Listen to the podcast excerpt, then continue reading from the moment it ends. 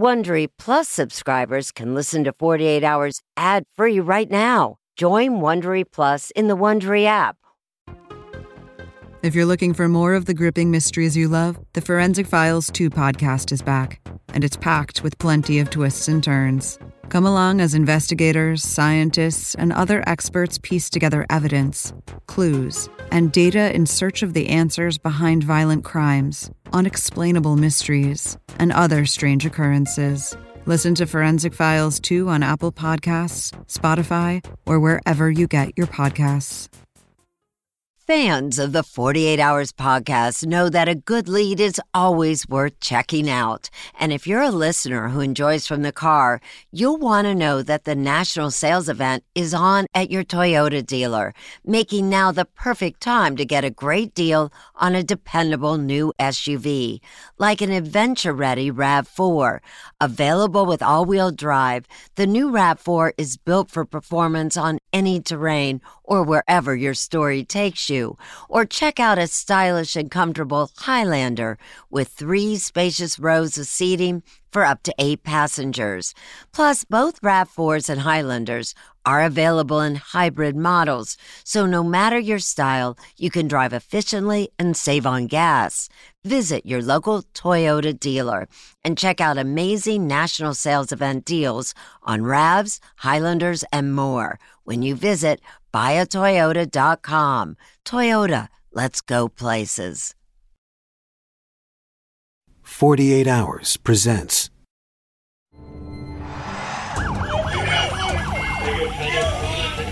My wife just shot herself in the head! Please help me! Please help me!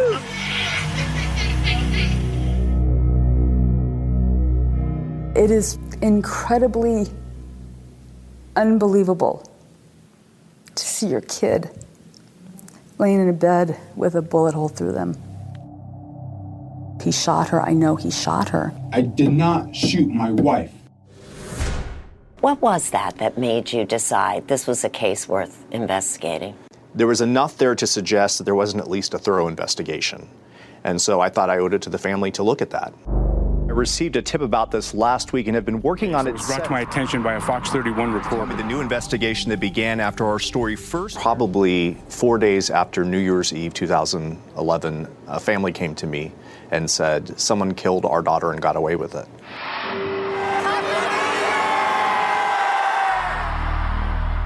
Two 2011, New Year's Eve party.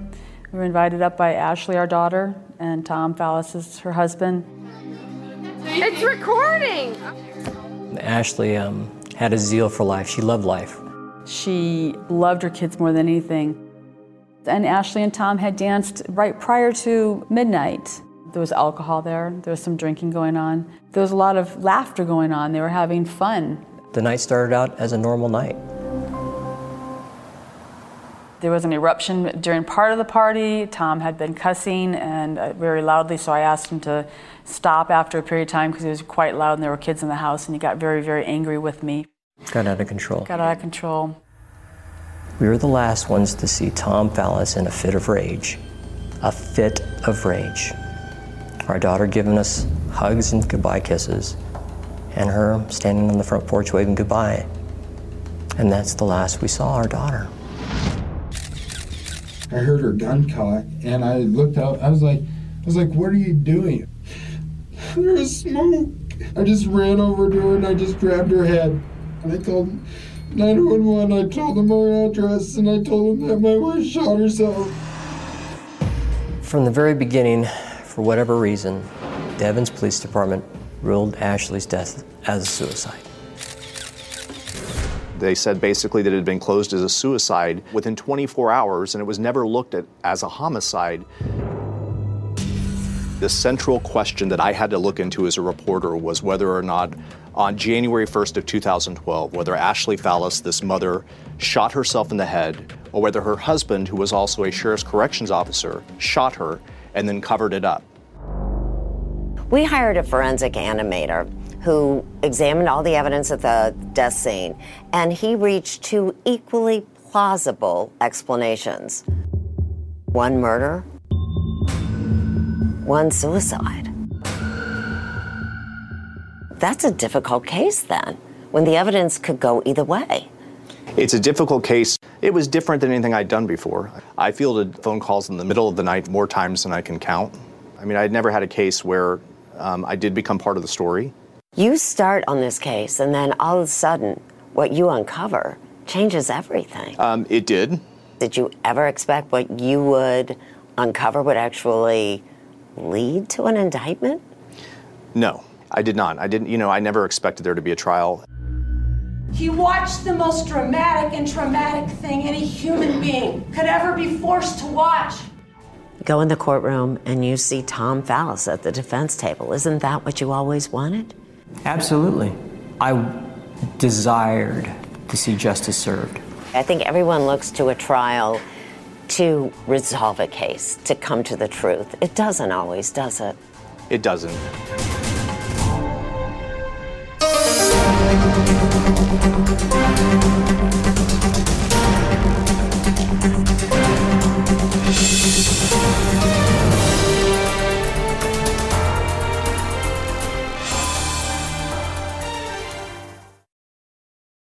Some of the facts I discover while reporting for 48 hours are surprising. According to FBI data, most home break ins happen in broad daylight. So as the days get longer, protect your home with SimpliSafe. Named Best Home Security Systems of 2024 by U.S. News and World Report, SimpliSafe protects your home while cameras keep watch 24 7. So even while watching true crime TV, you can feel safe and secure. Plus, the system is backed by professional monitoring for less than $1 a day. Try SimpliSafe for 60 days risk free. If you don't love it, you could get a full refund. Our listeners get a special 20% off any new SimpliSafe system when you sign up for Fast Protect monitoring. Just visit simplisafe.com slash 48 hours. That's simplisafe.com slash 48 hours. There's no safe like SimpliSafe. In search of more mysteries to listen to, get an Audible membership. They've got the best selection of audio titles from every genre, including true crime, celebrity memoirs, business, and so much more. Audible is the ultimate destination for thrilling audio entertainment.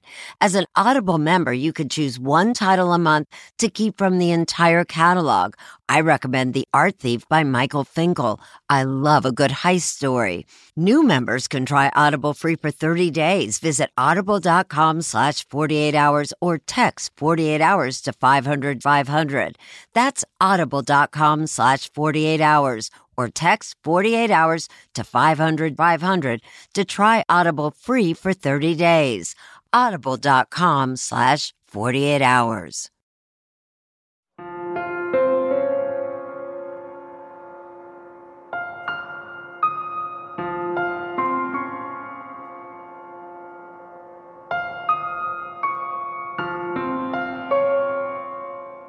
After she died, even the day after she died, I, in my mind, I couldn't comprehend that I would not speak to her every day. The pain is always there for Jenna Fox and adoptive father Joel Ragundan over the death of their daughter, 28 year old Ashley Fallis, in the early hours of New Year's Day 2012. How would you describe your daughter? Vivacious, uh, full of life, funny. Ashley, they say, would never leave her three kids, Madeline, Jolie, and Blake, all under 10 years old. It's unimaginable. She just loved her family and she loved life, and she would never do anything like this. Jenna and Ashley were extremely close. To be honest, they were like best friends. Ashley married her high school sweetheart soon after graduation, and they had two daughters. But that marriage quickly fell apart. And in April 2007, she met Tom Fallis. He seemed responsible and ready for a family. It seemed like their relationship progressed really quickly. Just months into their relationship, Ashley became pregnant. I think it was a way for them to feel more connected to each other in too short of a period of time. They had a son, Blake. Two weeks after he was born, the couple married. Soon, Tom also adopted the girls after their birth father gave up his parental rights. Ashley's family felt it was all moving too fast. We were not happy about that, and we had actually tried to talk Ashley out of it. Ashley and Tom had only known each other a short time, and Jenna and Joel say they began to notice disturbing aspects of Tom's personality. I didn't like his mentality of um, uh, being right all the time and fighting all the time and um, the aggression. Tom and Ashley settled in the small town of Evans, about an hour north of Denver. Ashley worked as a respiratory therapist, and Tom took a job as a corrections officer with the Weld County Sheriff's Office, working at the local prison. Joel and I were like, that's the perfect job for someone who has an ego that needs to tell people what to do. I think he was a very insecure person and he wanted total control of her. Do you think you were a threat to Tom? Absolutely. I was the one person that he could not isolate Ashley against. Ashley was caught in the middle, and the pressure on her only increased when Blake, still a toddler, was diagnosed with a chronic brain condition that required Ashley's constant attention. It all took a stressful toll on Ashley and their marriage. At any time during that, did you feel your daughter was depressed? No, I think she was anxious and she was concerned and she would had a lot on her plate and uh, I think overwhelmed. I would say that they were definitely going through some hard times. The stress was so great that they even considered divorce. But when talking to police after Ashley's death, Tom insisted that things were on the mend as the holidays approached. We were doing so good. They were planning to host a New Year's Eve party, and Ashley even thought she had recently become pregnant. When we found out when she had that positive test, it was like, all right, it's like we finally like got over everything. She stopped taking anti anxiety medications out of precaution. And then, on the day of the party, Tom says, Ashley began to bleed and believed she had miscarried. So she was kind of down today. But Tom says they forged ahead with the party. And as the night went on, the friction between Jenna and Tom began to surface. I always knew that Tom hated me. As the party was winding down, Tom flew into a rage when he overheard one of the guests, Jenna's brother, offering Ashley marijuana. I told Ashley, I was like, you don't need to get high. I was like, if whatever happened today with the miscarriage, I was like, it happened. I was like, you know what? F- your mom, F- everybody. Let it go. As Jenna and Joel were leaving the party, they saw Tom, still upset, go into the bedroom and slam the door. Ashley followed them outside. It was around 12:40 a.m. when they said goodbye. And what was Ashley's demeanor like? Was she upset? No, she's kind of like, whatever. Like, this is normal. This is Tom. Ashley's autopsy shows that she didn't smoke marijuana that night. But Tom says that after she put the kids to bed, Ashley came into the bedroom defiant. And she's like, F- you, if I want to get high, I'll get high. I'm like, do whatever you want to. I'm like, As Tom tells it, he was in their closet to change clothes when suddenly he heard the sound of a gun being loaded from across the room. She has a nine millimeter Taurus, mm-hmm. and it, she keeps it under her mattress. She was behind the side of the bed. She was low, so He says it all happened so quickly. He was on his way out of the closet, closing the door and asking Ashley what she was doing when he heard a pop. I, I heard it and there's just smoke. I just ran over to her and I just grabbed her head. And I was holding her head. And I reached up and I grabbed her phone and I dialed 911. You are not leaving me. You are not leaving me. That 911 call came into the dispatcher at 12:50 a.m. And I opened her eyes and I started talking to her. I was like, hey, I'm right here. You're not leaving. You're not leaving me. It was just 10 minutes after Ashley's family had left. Literally, there was two squad cars coming into the neighborhood. We were between the two when we did a U-turn. It was shocking, and everything was happening so fast. Jenna and Joel didn't see Ashley again until they got to the hospital.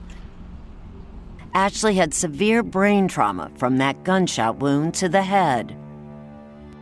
Did you get to say goodbye? Uh, yes, yes. Um, yeah, I don't know. How do you say goodbye? I'm just going to ask you point blank do you believe your daughter committed suicide? No, not at all. No. From the minutes we last saw her alive, we've always known that um, Tom Fallis murdered her.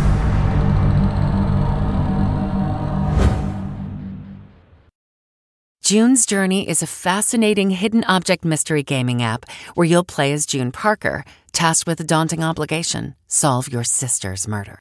Set in the 1920s, the era of glitz and glam, this family mystery is one for the ages. Everyone's a suspect until your investigation determines otherwise. The clues are all around you, hidden within tricky twists and turns. You'll collect detailed information about each character in your photo album where you'll comb over every detail. You can even join a detectives club to chat and play with others or against them in the Detectives League. With hundreds of puzzles to solve, you should probably get started today. Discover your inner detective when you download June's Journey for free today on iOS and Android. We all have busy lives these days, and we don't want to waste a day recovering after a night out. That's why ZBiotics is the answer we've all been looking for. Their probiotic was invented by PhD scientists to tackle rough mornings after drinking. Here's how it works. When you drink, alcohol gets converted into a toxic byproduct in the gut. It's this byproduct, not dehydration, that's to blame for your rough next day. Pre alcohol produces an enzyme to break this byproduct down. This is a proactive solution that wards off feeling miserable the next day instead of a reactive approach like drinking electrolytes or eating greasy food. Enhance your mornings with ZBiotics. Go to zbiotics.com slash CBS to get 15% off your first order when you use code CBS at checkout. ZBiotics is backed with a 100% money back guarantee. So if you're unsatisfied for any reason, they'll refund your money. No questions asked. Remember to head to zbiotics.com slash CBS and use the code CBS at checkout for 15% off. Thank you, ZBiotics, for sponsoring this episode and our good times.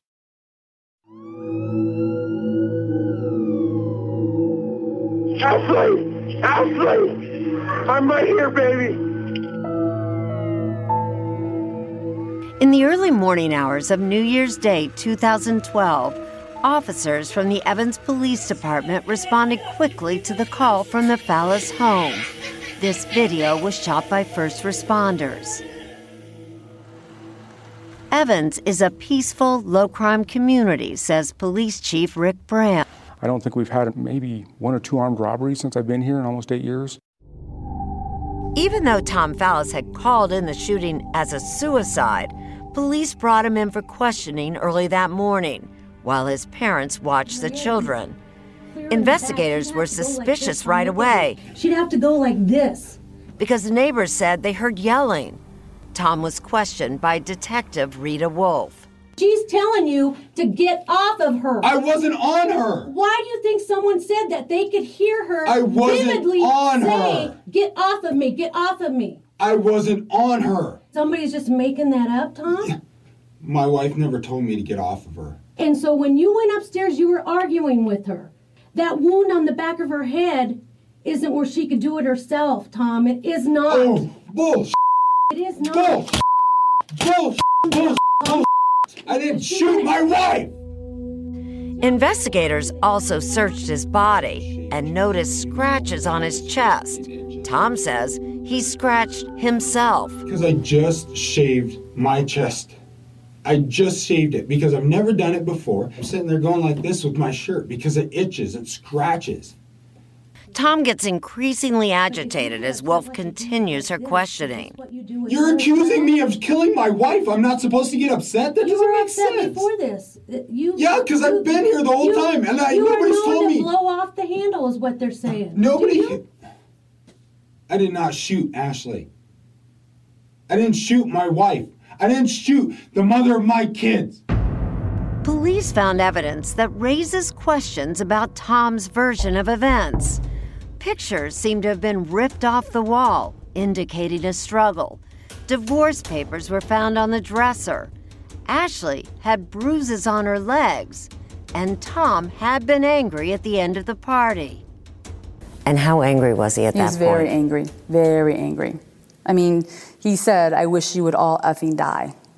You were mad at the fact that she was listening to her mom. I've already told you yes, that. and so After he was questioned that first morning, Tom was released without charges. Were you expecting Tom to be charged? Yes. Oh, yes. We were shocked. We were shocked that they let him go. Despite their concerns and evidence pointing to possible homicide, the coroner ruled Ashley's death a suicide on January 5th, four days after it happened, and before forensic testing was completed. The case was officially closed two months later. The fact is, if there was evidence to support probable cause finding on Tom, we would have arrested him. Ashley's parents could hardly believe it. She would never do anything like this. She had a mission for Blake. With Tom free of any charges, he moved with his children to Indiana to attend graduate school. Ashley's parents had lost their daughter, but they didn't want to also lose their grandchildren, so they maintained a relationship with Tom. He's in another state with my grandkids. It's crazy. We continue to do what we need to do because our love for our grandkids is much, much greater and more powerful than the hatred we have for Tom Fallis. But then, two years later, Tom, Justin Joseph with Fox 31 News. an unexpected twist. A local television news reporter began his own investigation. Fox 31 Denver's Justin Joseph has been digging into this case, discovering new clues. It's not very often that you hear someone confess to murder and get away with it. Do you ever wonder where all your money went? Like every single time you look at your bank account? Honestly, it's probably all those subscriptions. I felt that way too until I got Rocket Money. Rocket Money helped me see all the subscriptions I'm paying for, and it was eye opening. Between streaming services, fitness apps, delivery services, it all adds up so quickly. Rocket Money is a personal finance app that finds and cancels your unwanted subscriptions, monitors your spending, and helps lower your bills. Rocket Money has over 5 million users and has helped save its members an average of $720 a year, with over 500 million in canceled subscriptions. Stop wasting money on things you don't use. Cancel your unwanted subscriptions by going to rocketmoney.com slash Wondery. That's rocketmoney.com slash Wondery.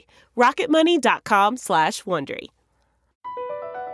BP added more than $70 billion to the U.S. economy in 2022. Investments like acquiring America's largest biogas producer, Archaea Energy, and starting up new infrastructure in the Gulf of Mexico. It's and, not or. See what doing both means for energy nationwide at bp.com slash investing in America.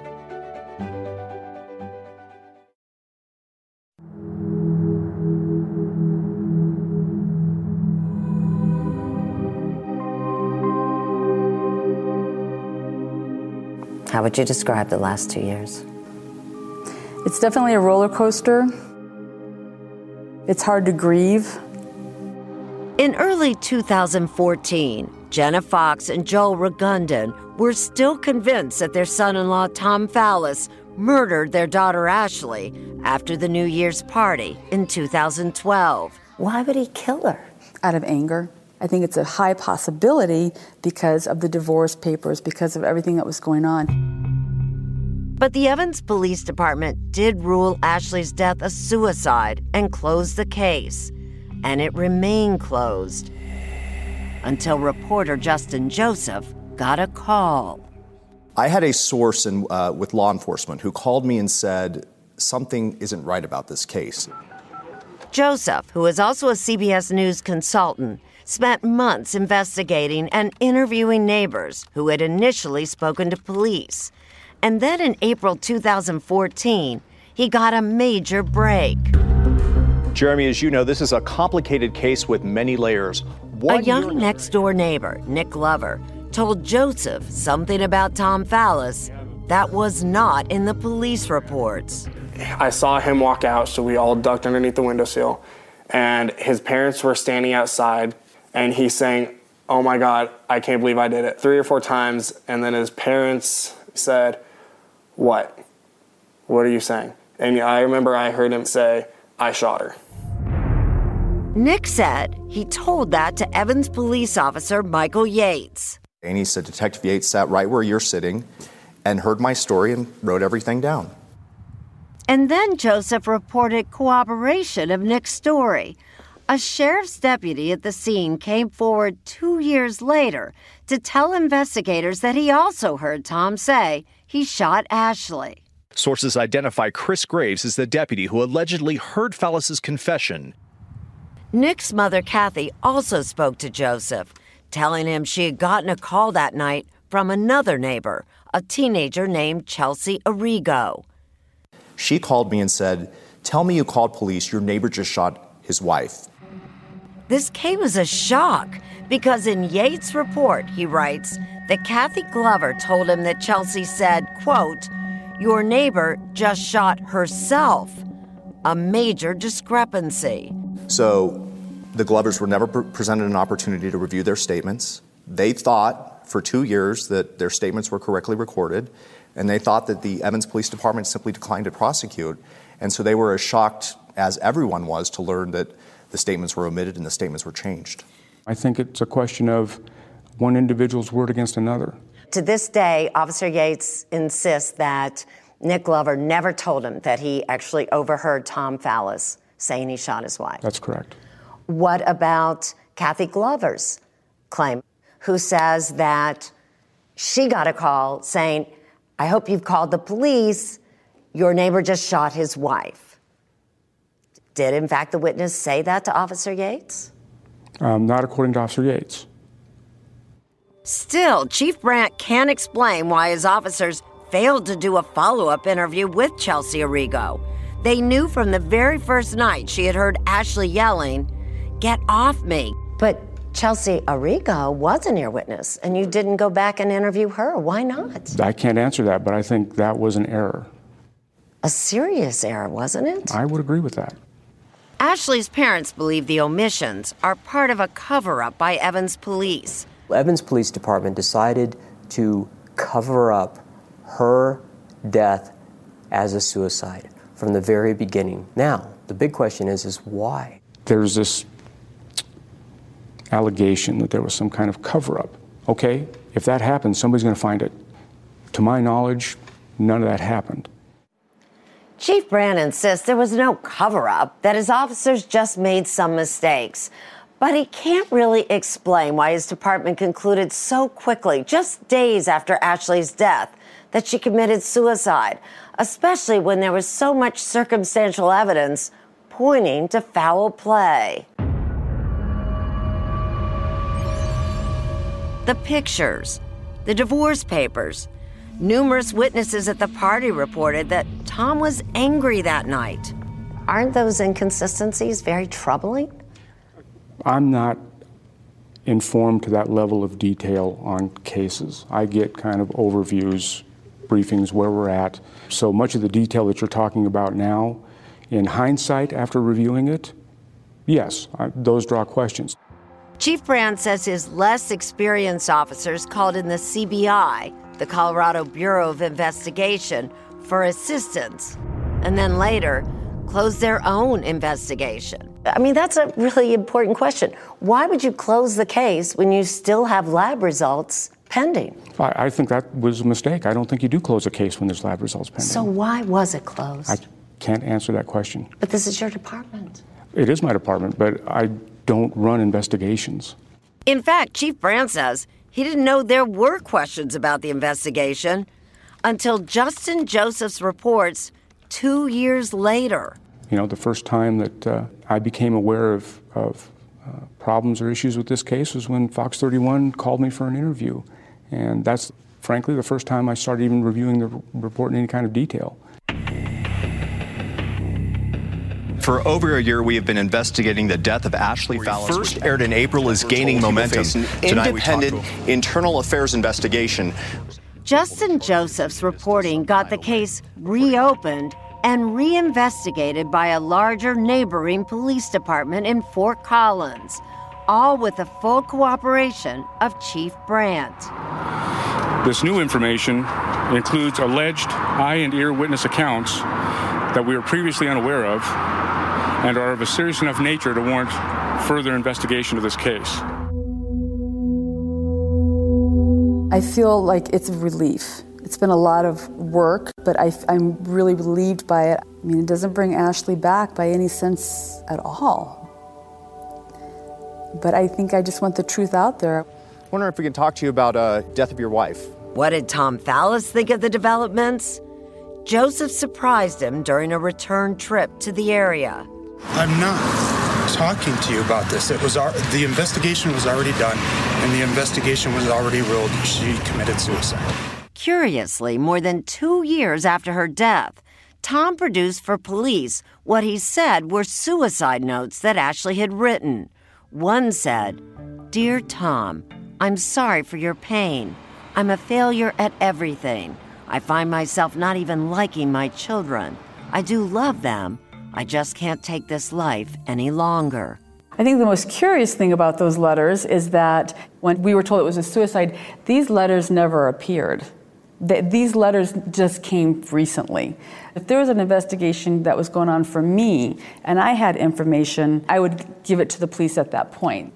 What I would like to see happen is truth and justice.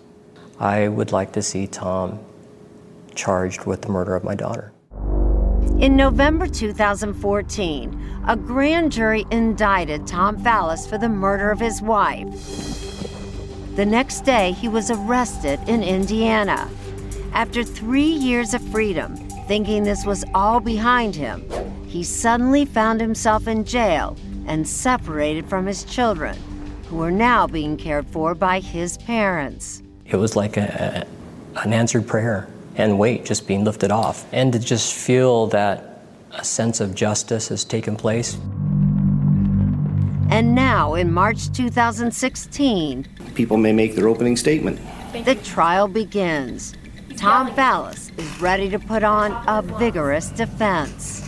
It was determined to be a suicide in 2012, and it's still a suicide in 2016.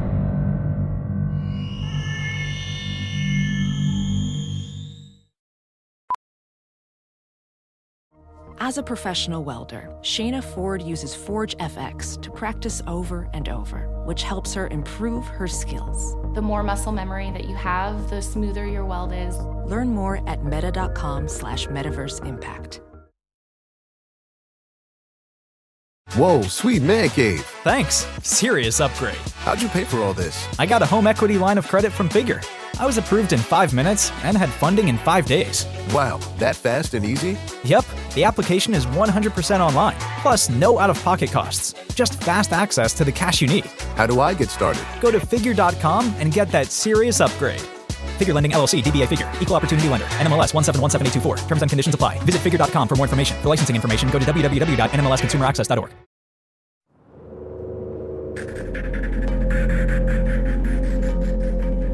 emotional and powerful opening statements from both sides as they tried to rehash what happened.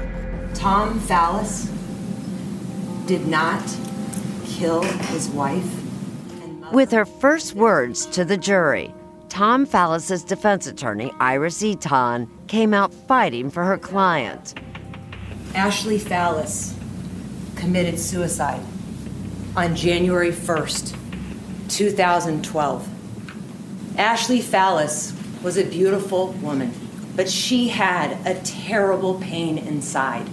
She had a documented mental illness, was impulsive and self destructive, and shot herself in the instant of her crisis with her own handgun.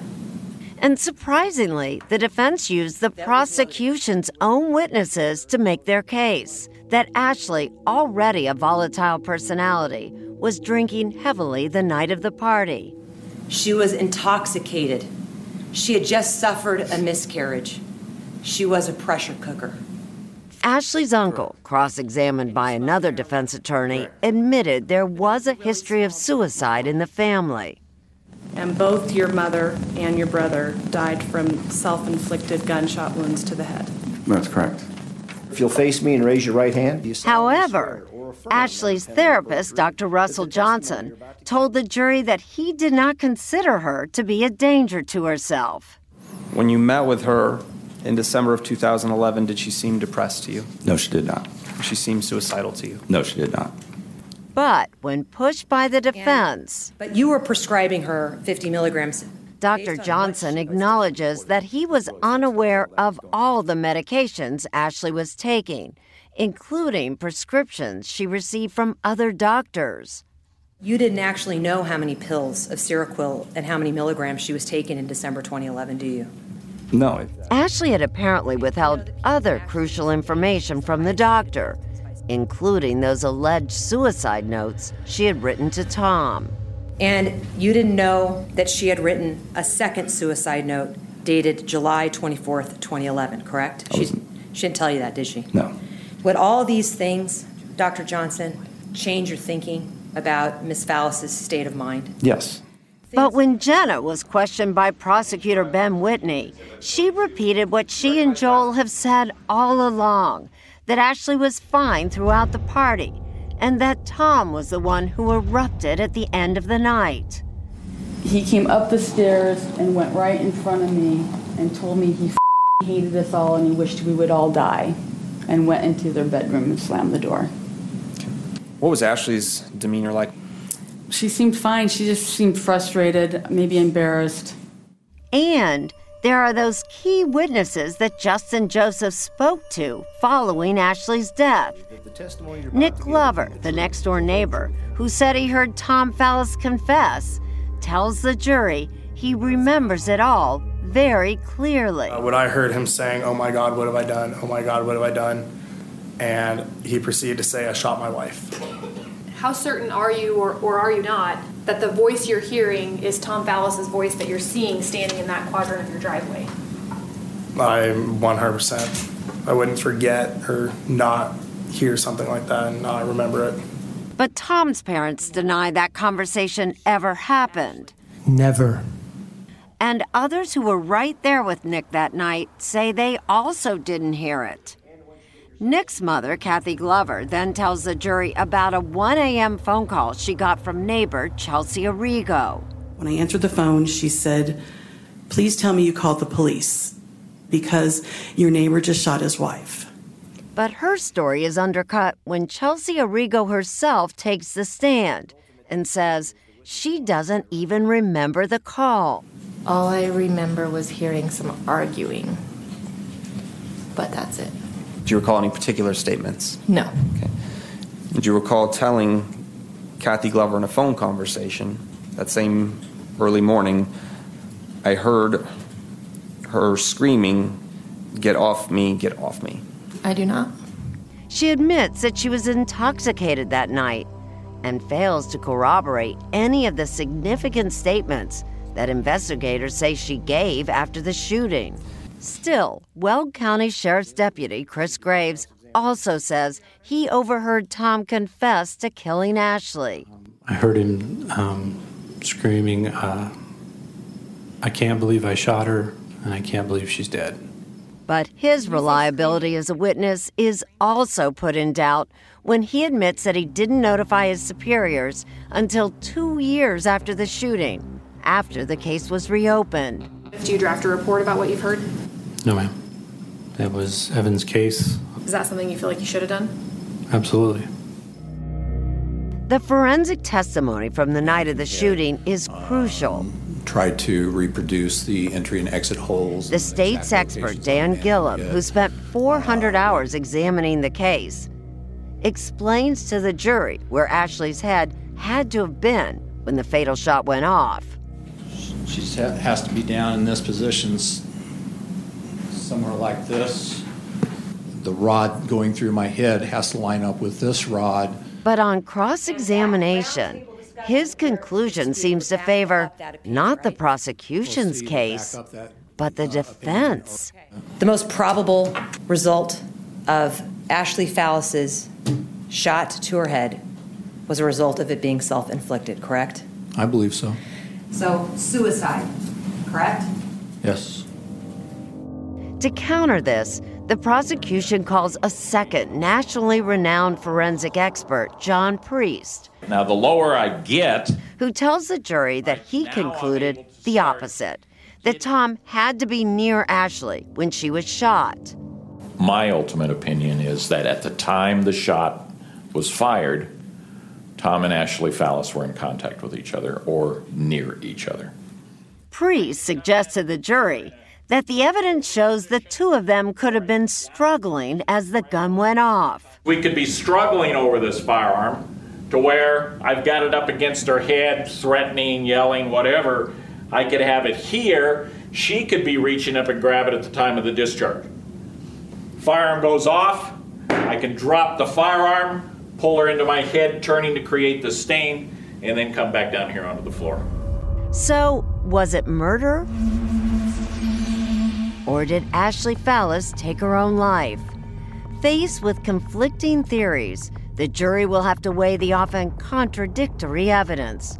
Prosecutor Anthea Carrasco. Had she struggled at points in her past? Sure. Have a lot of people? Absolutely. Does that mean she committed suicide? No. He's in a rage. That's the man that was in that house. That's what's going on in his head. That's what's going on in his heart. And that is the person that was in that bedroom with Ashley Fallis. They have to prove that he had her gun beyond a reasonable doubt, held the gun to her head beyond a reasonable doubt, and pulled the trigger beyond a reasonable doubt. You all must be convinced of that. Tom Fallis's future hangs in the balance.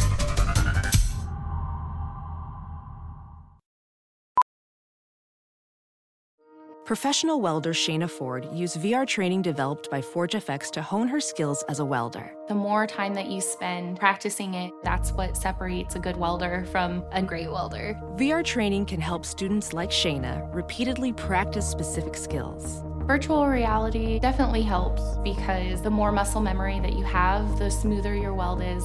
Explore more stories like Shayna's at meta.com slash metaverse impact.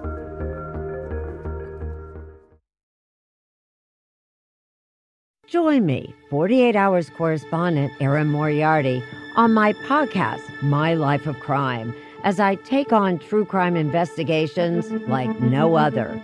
This season, I'm looking into the secrets within families, cutting straight to the evidence and talking to the people directly involved. Enjoy My Life of Crime on the Wondery app or wherever you get your podcasts. You can listen ad-free on Wondery Plus.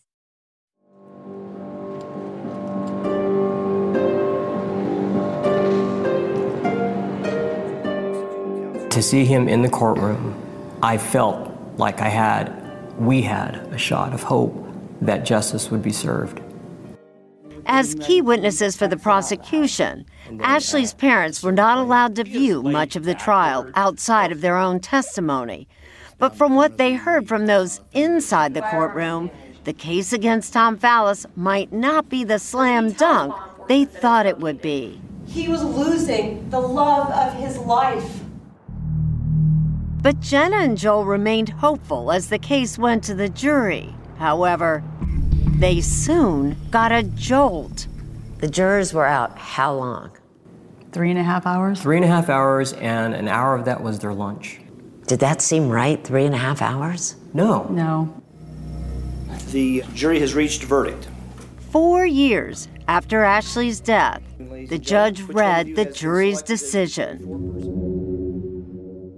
We, the jury, find the defendant Thomas Fallis not guilty of murder in the second degree and all lesser included offenses.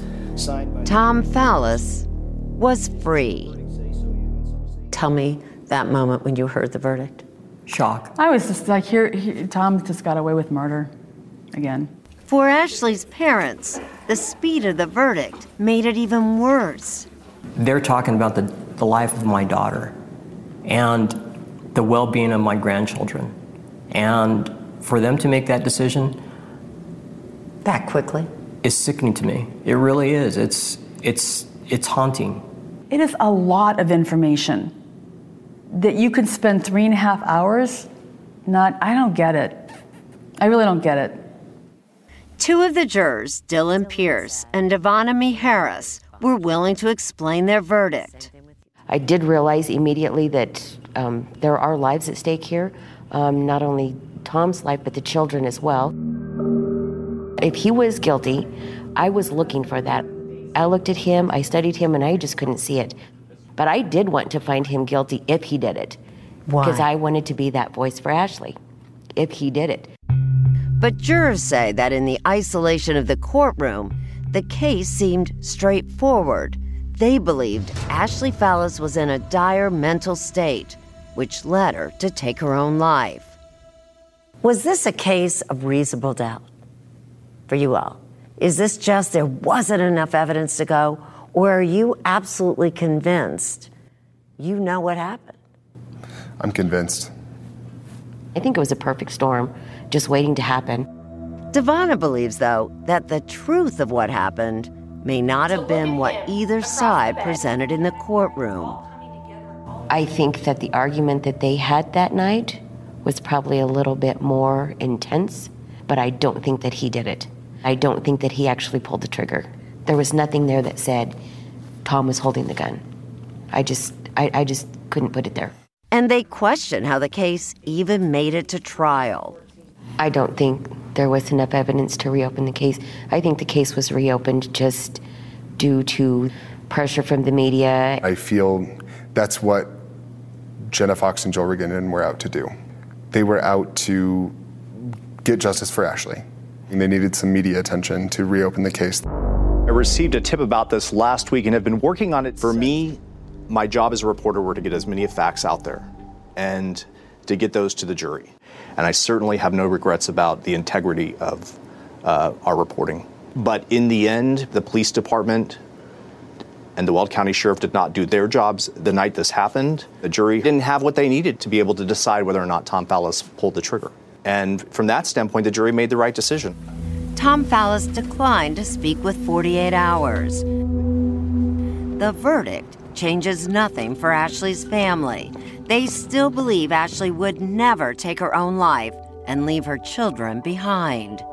Is it at all possible that she just, after her husband got so angry with you, she just couldn't handle the stress and she took her life? No way. I don't think so. Absolutely not. As they wrestled with their frustrations after the verdict, Don't, don't, don't. I know you're pissed, but don't. Pissed. Ashley's parents could barely contain their emotions, especially because of how they believe their daughter was portrayed in court. They made her look bad by calling her a Spitfire, and this jury fell for it. They were up there calling her a Spitfire like it was this bad thing. And she- It's that's a what she person- used to call me. You, my It's a person Spitfire. who loves life. I think Jenna Fox is is angry, understandably. She doesn't have any power in the situation. She keeps looking for this, for a way to take back control of what's happening. And there's no power, and that, that sucks. You know, and I'm going to say, I mean, we're not parents in denial. I mean, that's just not the case. Every day, this is the battle. We are having to live with what the jurors came up with. And it is not easy. But we are also, we, me and Jen, are both fighters. And the truth is the truth. And it always will be in our mind, in our hearts.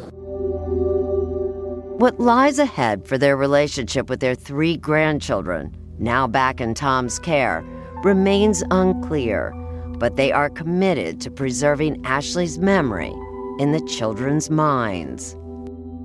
Madeline, Jolie, and Blake, I want to talk to you about your mother. She loved you guys wholeheartedly. Wholeheartedly. She lived life large. Because she loved life so much, that's why I know that my daughter would never take her own life.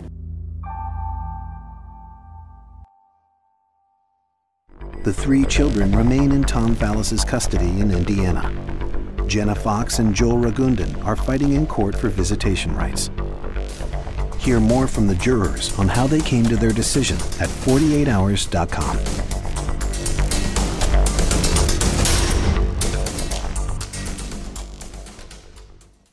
If you like 48 Hours, you can listen early and ad-free right now by joining Wondery Plus in the Wondery app.